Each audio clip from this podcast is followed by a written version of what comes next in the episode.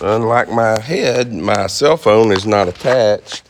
And my mama used to say you'd lose your head if it wasn't attached. So I guess we won't never know. I don't intend on attaching my cell phone. Did I tell y'all to come over here to Psalm 119? Okay. I want you to come with me to verse 18. So I don't remember which song number. Was either 505 or 372. I don't remember. It was one of those. And uh, was 372? Okay. Well, the psalmist says here in Psalm 119 uh, is the longest section. I don't call it a chapter because it's a psalm, not a chapter, but okay. It's the longest single section of scripture that we have, is 176 verses. And you know, it's all about the Word of God. It is an acrostic in the Hebrew. And so it's the Hebrew alphabet from Aleph to Tau, all 22 characters, and they get eight stanzas and all that. And anybody will tell you, well, it's all about the Word of God. It is, but there's a lot of context in here. I'll give you a list of verses sometime and show you some context, but you know, just initially, uh, oh, that's Psalm 118. No wonder I ain't gonna find it there. Look at verse 5. Oh, that my ways were steadfast. He's crying out. Who's he talking to? The guy down the street or the Lord, you think? I think he's talking to the Lord. Oh, that my ways were steadfast in obeying your decrees. You ever been there? steadfast. I mean, not moving, just holding to not forgetting, not declining. I mean, rock solid. Man, wouldn't that just think?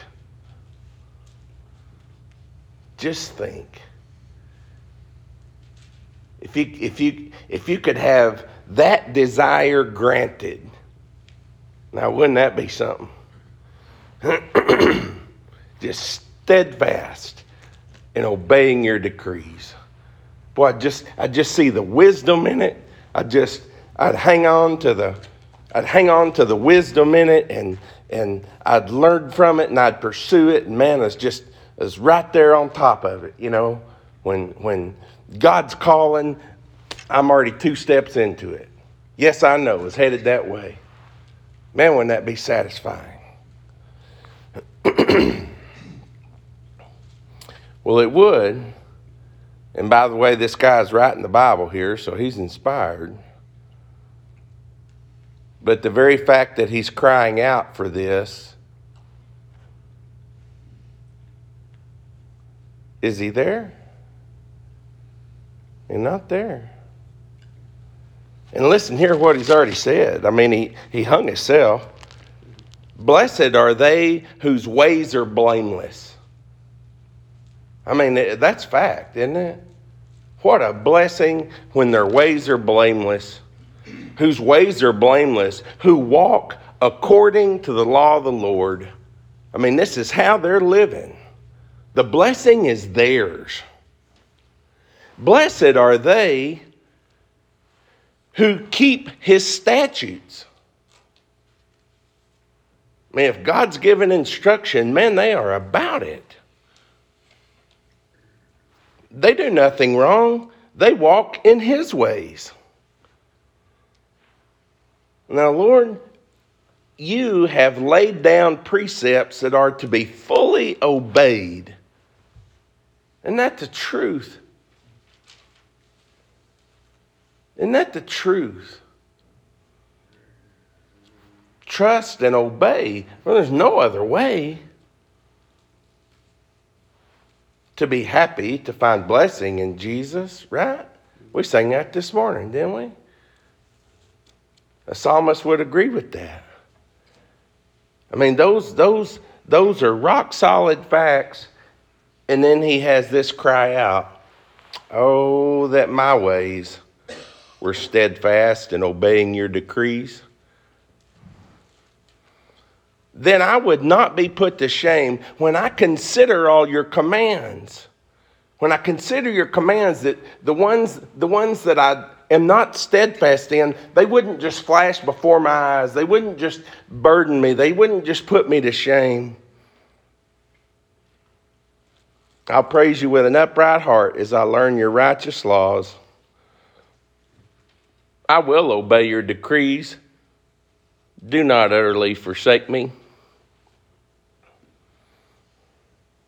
Really, he expects he's fixing to flip, uh, flip a switch here, and every decree God gives, he's going to obey? Or is this a confession of willingness? I'm, I'm willing to have steadfast ways. I'm willing. When you command, I'm willing to obey. Don't forsake me. No, I'm, I'm willing. And come over here with me to verse 18. So I say that to challenge you. Read through there and get me about a dozen or two verses, I don't know, 10 or 15 anyway, that give you the psalmist context. I know he's talking about the law of God. In every eight verses, he's going to spend those eight verses talking about the law of God. And in Hebrew, they all start with the same letter. Every eight verses do. But come down here to verse 18. Here's another prayer. He keeps mixing in prayers with these statements of fact. Open my eyes. Is this a request? Mm-hmm. Who's he talking to? Oh, Lord. Open my eyes that I may see the wonderful things in your law. Open my eyes that I may see wonderful things in your law. Even, even, and he's talking about the law of Moses. law of Moses, nobody else on the planet had what Israel had when they had the law of Moses. No, no, no nation had their stuff written down like this. It was an amazing thing. But it was even more amazing than that because it didn't just create a community or a nation and it wasn't just about governing them, was it? It was about taking sinful people and giving them a very special, very intimate connection with God that the rest of the world just did not have. They didn't have it. God sent sunshine and rain on the righteous and the unrighteous from the flood forward when He created seasons. But Israel had something with the Lord, rest of the world didn't have. They had covenant related access and fellowship. It's something really special. The law provided that. It provided them with the priesthood, it provided them with the altar, which provided them with the tabernacle, and eventually provided them with the temple. The rest of the world didn't have that. They didn't have that and all the 613 commands, decrees, precepts, and statutes that undergird the 10 he gave them to start with. All of that is based upon the priesthood and its sacrifices. The rest the world didn't have that. And this psalmist knew no, there's stuff in here that's not superficial. There's stuff in here that goes beyond just animals dying. I, I, I just, it intrigues me to think what even the faithful members of Israel, and especially the priesthood, what, what did they think Because I can't, I can't find, God told them in these sacrifices when they did them as prescribed, and, he's, and he said five times in one chapter in Leviticus chapter 5, and he will be forgiven, and he will be forgiven, and he will be forgiven, and he will be forgiven, and he will be forgiven. You know what I'm starting to think? God's going to be forgiven.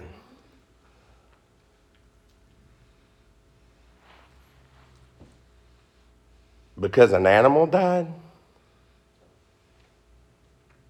See, I think there's still this sense of longing as they're having these sacrifices that are indeed prescribed by God and the way God prescribed them. But the Hebrew writer said the blood of bulls and goats never did take away sin. Not really. It didn't scoot it over a little bit and it didn't roll it forward. God forgave them when they sacrificed these animals, but they knew the blood of bulls and goats never cleansed the conscience of the worshiper the way ours is cleansed. What was afforded them in the law of Moses is not what is afforded us. There, there is an intimacy, there is a confidence, there is a security, there is a certainty, there is an absolute that we are given in the Word of God, and ancient Israel just didn't have it. If that system had accomplished it, Christ died for nothing. No. No, if that system had worked to bring about what God ultimately wanted, there would have been no need for another to come after that, the Hebrew writer says. But even when it was just the law of Moses, I mean, that was so much more than Abraham had, and he was a friend of God. That was so much more than Seth or Abel or Noah or anybody else had. But there were deep things in there, and the psalmist's concern is for his ways to be steadfast. And he said, You know, the secret to that? There's things in here I'm not getting, and I won't help getting them. Open my eyes that I may see wonderful things in your law. And for us, it would be in your word. Well, this is truth. There are things in the Word of God that are not superficial, they're profound. And just with a, a flippant attitude and a casual reading, you're not going to catch them. We're to be in deep pursuit of that. We're be in deep pursuit of that. Come with me to Psalm 1. That was all introduction. When I said the lesson would be short, that excludes the introduction.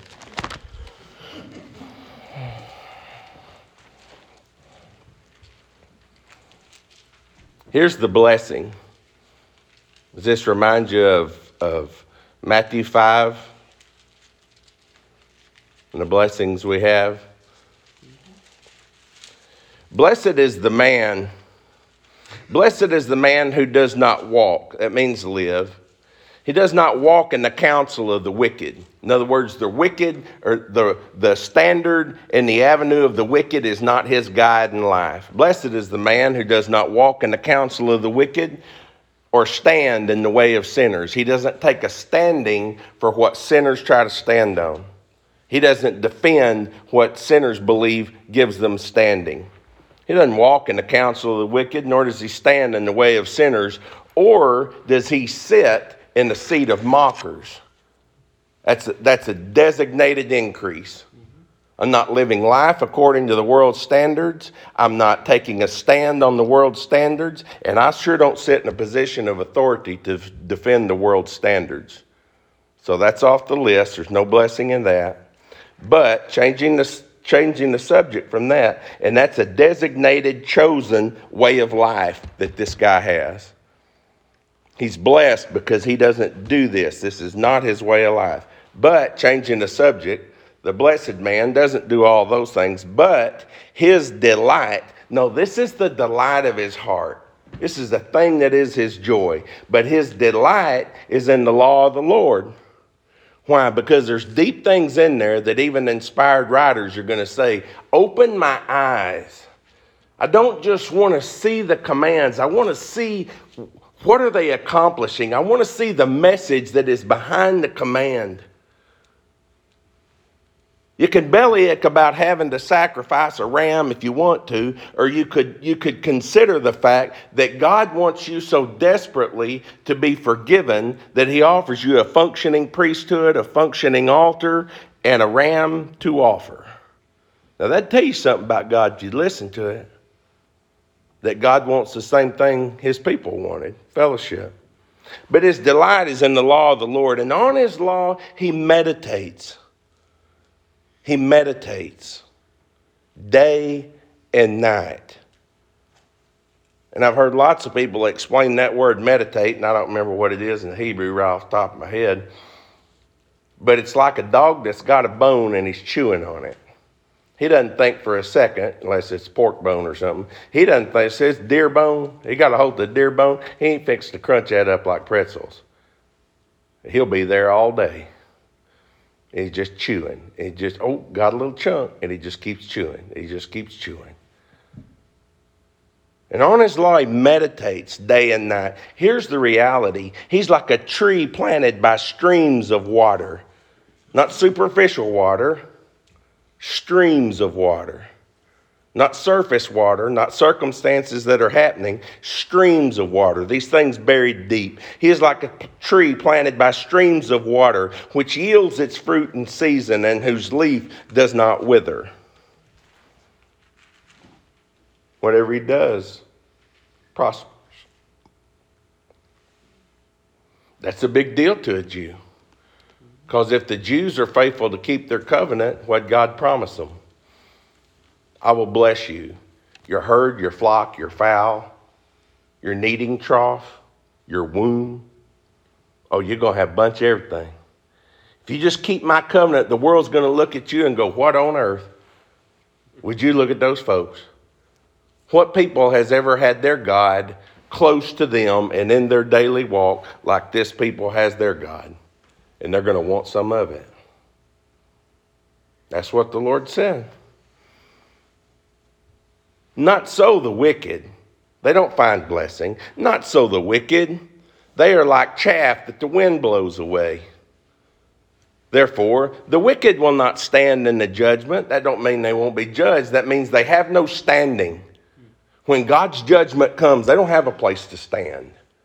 They don't have a standing. We have a standing. We have access and we have a standing in the grace of God before God. Jesus is our standing. We have a place to stand. Therefore, the wicked will not stand in the judgment, nor sinners in the assembly of the righteous.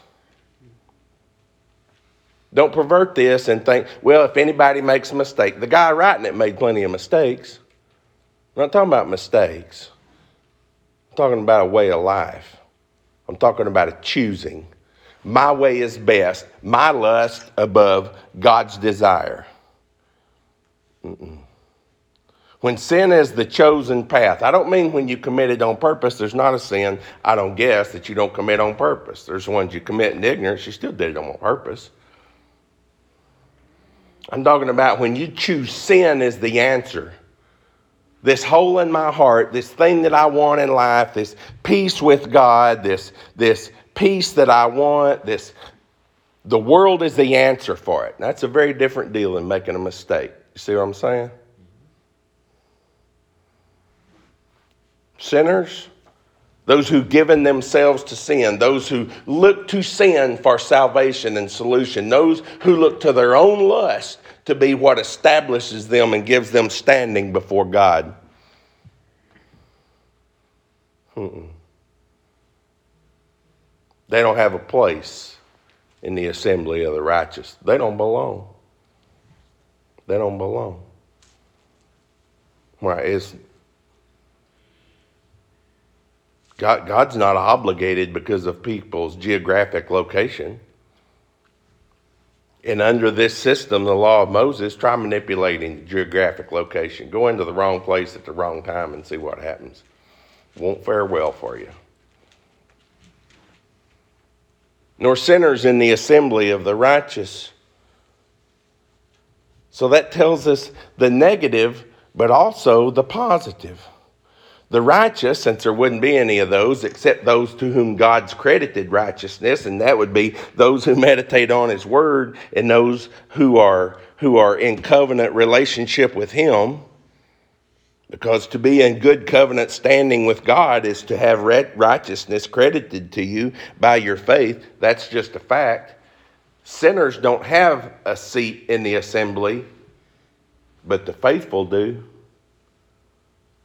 The faithful do. That's something there to hang on to. God, Jesus Christ, came to give us the right to become covenant related children of God. Why? So you have a place in God's assembly. Assembly is not something we're just accomplishing, it's something God affords us in His Son. And on our own, we just don't have it. Here's the conclusion for the Lord watches over the way of the righteous, He guides them in it.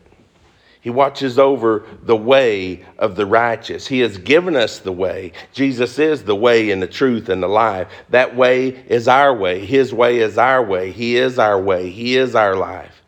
He watches over the way of the righteous, but the way of the wicked, those who tie their desires to this world, those who live according to their desires in this world, those who fasten themselves to the ways of this world, there's no standing, there's no life.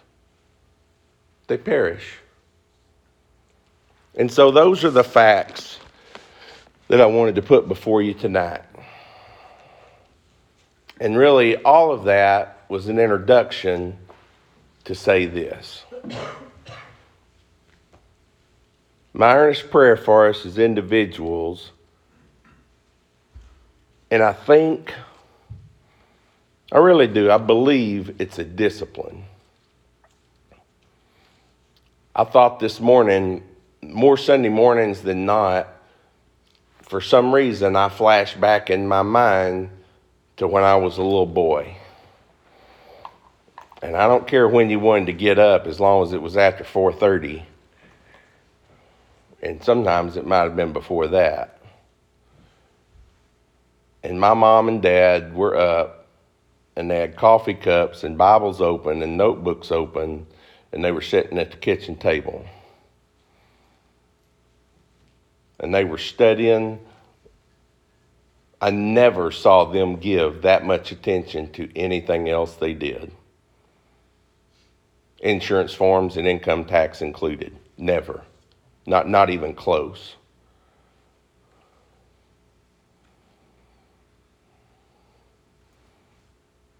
And I would have longed to have been at that table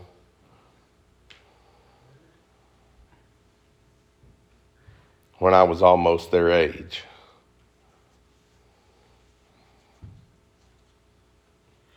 There's a lot of things they missed in the Word of God. But they knew it was important. And they didn't quit seeking and they didn't quit listening, and it always helped them. And it helped them raise five kids that knew God was right and that the best thing you could ever do was to love Him. And you should always be reverent and have gratitude toward Him. And there was enough hope in that right there that before I threw my Bible in the trash, I gave it one more one more run. And I opened it up and I looked for any kind of hope whatsoever. And I found in the first instance deep things of God. I didn't know that. I just found a passage that said, We know that suffering produces perseverance, perseverance, character, and character, hope. You can nail that down. That's fact. And I thought, are you kidding me? I never heard that in my life. There's so many things in Scripture, brothers and sisters. And if, if when times go well for us, Scripture's not the first place we run to. When times grow critical and, and it's, I mean, when life is at stake and life is on the line, when the Scripture is not the first thing we run to, when we've had our worst day, when sin has had its way with us. No, those days, especially those days. If this is not the first place we long to, if this is not the, the thing that we, we long for, that we hunger and we thirst for, then we're missing something. We're missing something. And I said, I think this mindset is a discipline. It has been for me. And it's just come a little at a time. But, but since that cold night in December when I opened this book for the first time ever, really, that's not true, but it, it, is. It's different.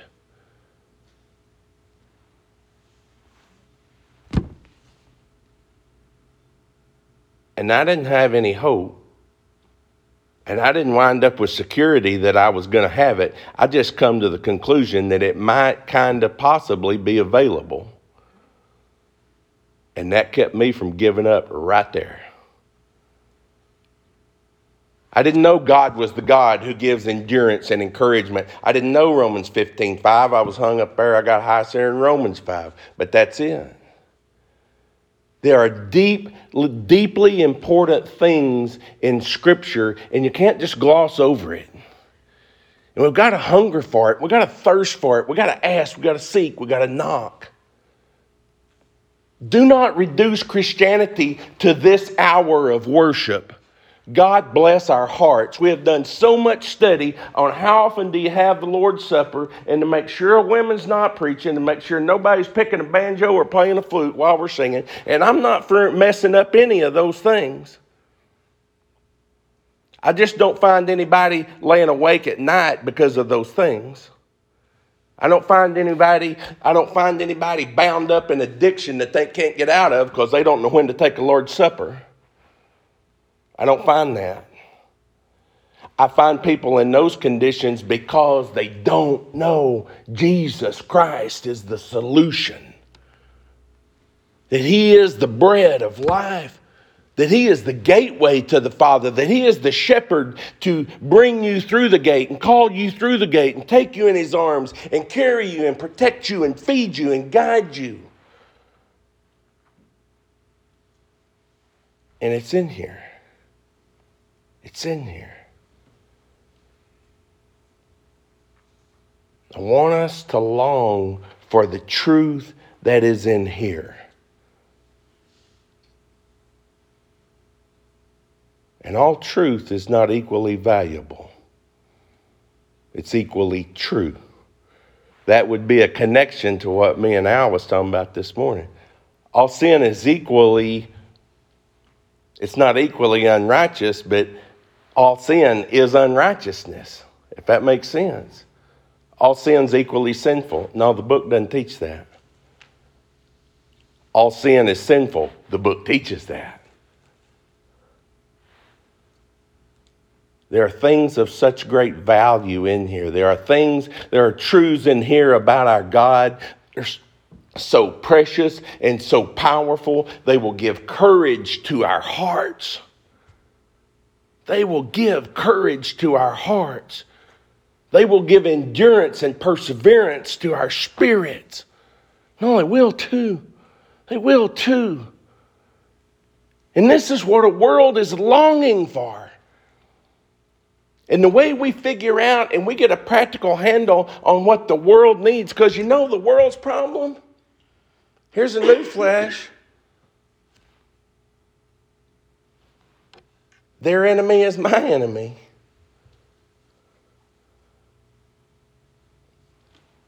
Sin is the problem of the world. I do still sin, and I'm sorry for that, and I'm ashamed of that. You pointed out to me.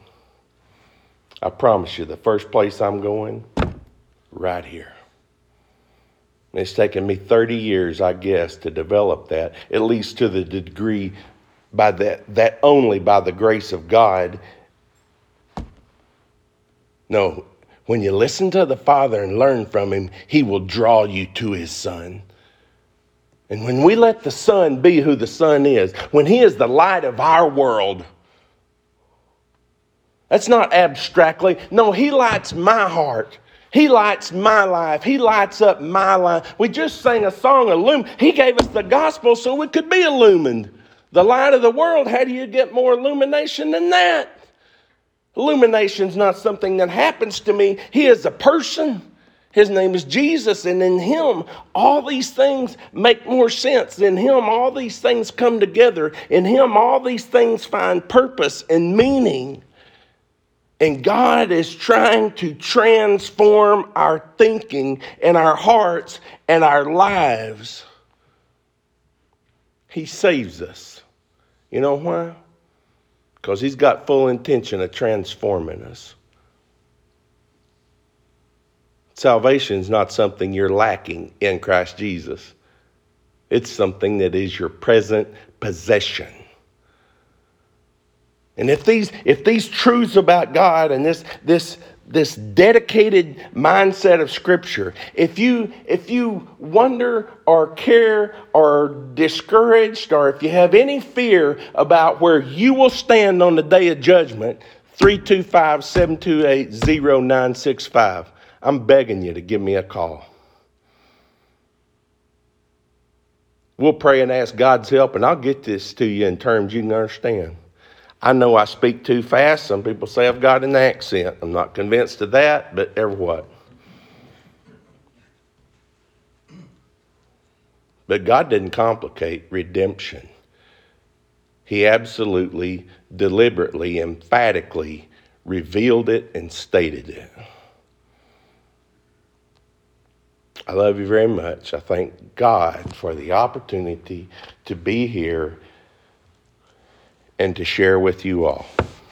I do. It's very humbling. It's very humbling to me to be with you. And the older I get, the less I care about myself and the less important I want to seem and the more deliberate and practical I want to be.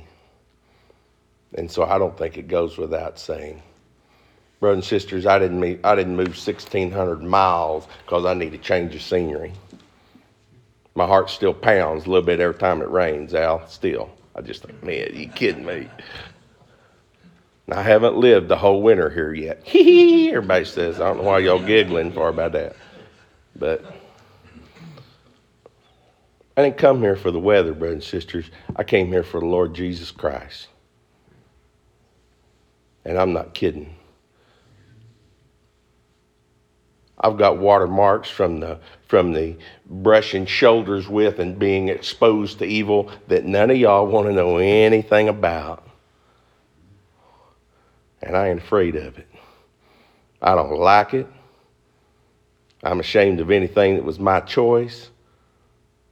But I've been of spiritual benefit to people who have watermarks with evil that you don't even suspect exist. And I tell you that to tell you my mouth doesn't fly open anymore.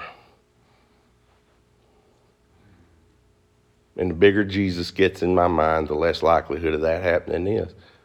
I hadn't found a sin. I, I've been with people that I know have created nauseating acts of sin. I know people who made a living from it. And ain't none of that bigger than the blood of Jesus. None of that bigger than the blood of Jesus. Uh-uh. He's real. Let's pray. Almighty God and Father in heaven, we love you, Father, so much. We don't know anybody like you. We don't know anybody who faced nothing and spoke an entire universe into existence. We don't know anybody who has the capacity to gather up dust of the earth to form it with his hands and then to breathe into it the breath of life. We never even heard of anybody with the capacity and the power to create human beings, living beings in their own image. I know all that, Father, and I, I don't even I can't even get a hold of that. That's so far over my head. I just confess it to you to admit that you alone are God Almighty. That same power and that same desire to give life, it, it's who you are, Father, and you can't ever change who you are. And you desire to breathe into us the breath of life all over again, every single day, Father. You guide us, you love us, you forgive us, you're patient with us. You've given your spirit within us. And He is the spirit that gives life. Our flesh in this world counts for nothing. It is the Spirit who gives us life, life eternal. Draw us to you, Father. Help us to develop the discipline to run to you, to, to be willing, Father, to let you open our eyes that we might see the wonderful things which are in your word for us, which are in your word of truth.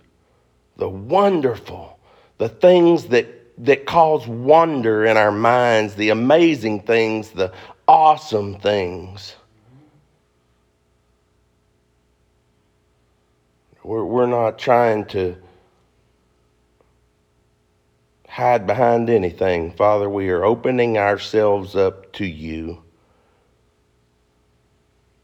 And that is a very unsettling thing to our flesh. I don't know why on earth we want to be in control when we don't know everything and hadn't we mess up on a regular basis. It's a vulnerable thing for us to come before you, Father. But we come before you now and we ask you, Father, to open our eyes, to help us find the blessing, the blessing of the man in Psalm 1 who does not fear when a year of drought comes, who is, who is fed by streams that are so deep that the superficial things of life, the happenings of life, the events of life don't touch the roots that feed us. Root us and establish deeply, Father, in your love, your love that transforms us, your love that has saved us. Continue, Father, to transform our minds. Continue to renew our hearts. Continue to bring courage and endurance to our spirit. We love you, Father, for who you are. Thank you for your family here. Thank you for the truth of your word. I thank you, Father, for the opportunity for us just to open the word of life and to look into it, to seek the deep things of God. Help us, Father, in that. Guide us in that. Help us and guide us, Father, in some way, in any way, in every single way, Father, that will bring you glory. We thank you, Father, for listening to our prayer. You promised that you did. You hear us. And since we know, Father, that you hear us and we have confidence in that, then we know whatsoever we ask you according to your will that we have. And so I praise you for being a God who's answered this prayer already. We'll praise you again as we see it or understand it. It's offered to you now through whom it bled for us, died for us, and lives powerfully to intercede in our behalf in heaven itself right now that we pray these things. Amen. We love each other because God first loved us. God can't love you any more than He does. Jesus Christ can't be more powerful than He is. And so, if you long for your ways to be steadfast, oh, that my ways were steadfast according to your decrees. If we can help you as a family member tonight, we'd love to do that. You could let us know how we can help while we stand, while we sing.